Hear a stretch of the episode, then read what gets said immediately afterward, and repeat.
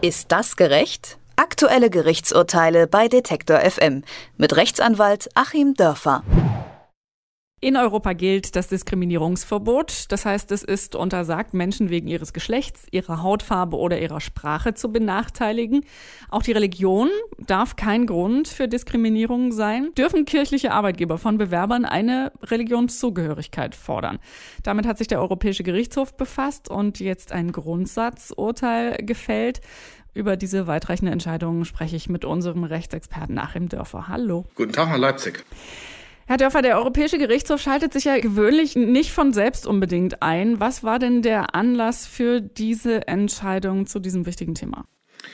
Anlass war, dass äh, eine Klägerin, die konfessionslos war, sich auf eine projektbezogene Stelle beworben hatte bei einem evangelischen Arbeitgeber, dort nicht genommen wurde und dann nach dem Antidiskriminierungsgesetz Schadensersatz eingeklagt hat. Die Sache ging dann bis zum Bundesarbeitsgericht hoch und das Bundesarbeitsgericht hat sich gefragt, ob die europäische Antidiskriminierungsrichtlinie, die also unserem Antidiskriminierungsrecht zugrunde liegt, ähm, hier verlangt, dass letztlich die Kirchen als Arbeitgeber ähnlich wie alle anderen behandelt werden müssen oder ob es bleiben kann bei der sehr, sehr starken Privilegierung der Kirchen als Arbeitgeber, wie wir sie bisher kannten. Und ähm, da die Sache nun europäisches äh, Menschenrecht, europäische Grundrechte betrifft, hat das Bundesarbeitsgericht das Ganze dem Europäischen Gerichtshof in Luxemburg vorgelegt. Und wie wurde entschieden?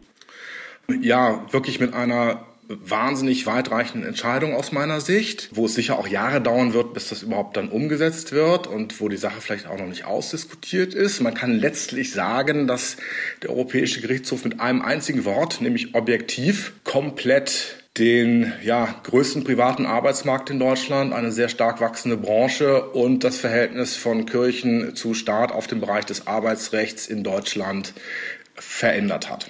Aber um es jetzt einfach nochmal schwarz auf weiß und klar zu sagen, man darf also jetzt nicht mehr grundsätzlich fordern, dass jemand einer bestimmten Konfession oder Kirche angehört, um einen Arbeitsplatz, eine Stelle zu bekommen bei einem kirchlichen Arbeitgeber? Genau, um es sozusagen, sozusagen mal zu erklären, meine These auch zu erklären, warum das Wort objektiv hier so wichtig ist.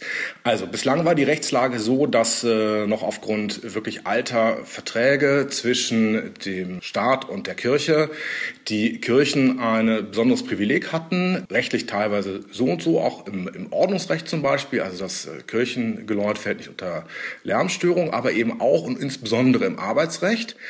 Das ist deswegen so wichtig, weil Caritas und Diakonie die beiden größten privaten Arbeitgeber in Deutschland sind, also es unglaublich viele Leute betrifft. Und man hat eben das Recht der Kirchen auf Selbstbestimmung, so heißt es, und das hat auch das Bundesverfassungsgericht zuletzt nochmal bestätigt, dahingehend ausgelegt, dass die Kirchen eigentlich ja, sehr nach eigenem Gutdünken bestimmen können, wen sie einstellen wollen und nicht. Es darf eben nur nicht unplausibel sein. Und das Bundesverfassungsgericht hatte zuletzt auch nochmal bestätigt, dass die Gerichte das dann eben nur sehr eingeschränkt prüfen können. Wenn die Kirchen darlegen, na ja, das macht so einigermaßen Sinn und ist jetzt nicht völlig neben der Sache, dann konnten sie selber entscheiden, wen sie einstellen, insbesondere im Bereich der Konfession. Und das hat nun so zu Skurrilitäten geführt. Ich habe selber mal vor Jahren recherchiert, dass eben zum Beispiel auch der Leiter der Fahrradwerkstatt beim Bistum Köln ähm, tatsächlich kein Katholik sein musste, immerhin, aber doch ein Christ sein musste. Jetzt kann man natürlich sagen, Gottes Wege sind unergründlich und das gilt auch für die Fahrradwege und deswegen muss das ein Christ sein. Aber es ist ja nun wirklich nicht objektiv zu sehen, dass nicht ein Moslem genauso gut einen Fahrradschlauch wechseln kann. So, das war bisher die Lage. Also sehr, sehr weitgehend konnten die Kirchen das bestimmen und sie haben natürlich im Effekt auch dann nur oder praktisch nur Christen eingestellt. Also letzten Endes ein sehr großes Klüngelsystem, was eben vielen Leuten, die Sozialwirtschaft studiert hatten, aber eben keiner Konfession angehören oder Muslime sind oder Juden sind, den Weg zu dem allergrößten Teil der möglichen Arbeitsplätze verbaut hat. Es sei denn, sie waren bereit, sich taufen zu lassen. Das hat es teilweise auch gegeben, wurde auch ernsthaft verlangt. Jetzt kommt der Europäische Gerichtshof und sagt, nein, nein, uns reicht das nicht aus, wenn das nur plausibel ist, sondern es muss objektiv begründbar sein. Wir können also als Gerichte in Zukunft überprüfen, ist es objektiv notwendig, dass jemand, der einen Fahrradschlauch wechselt, ein Katholik ist? Nein, das ist nicht objektiv notwendig. Und dann darf eine solche Stelle eben nicht mehr einschränkend nur für Christen oder Katholiken ausgeschrieben werden, sondern muss für alle geöffnet werden. Das heißt, der riesengroße und praktisch eigentlich wichtigste Teil der kirchlichen Selbstbestimmung im Privatrecht wird jetzt auf einmal dem Recht unterworfen, das für alle gilt, wo dann eben nur sehr eingeschränkt die Kirchen das noch so machen können, wie es ihnen passt.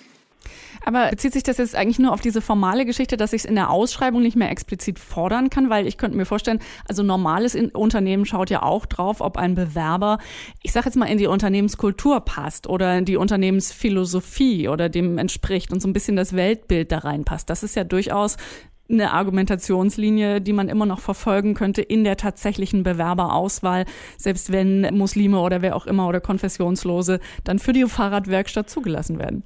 Richtig, das ist richtig.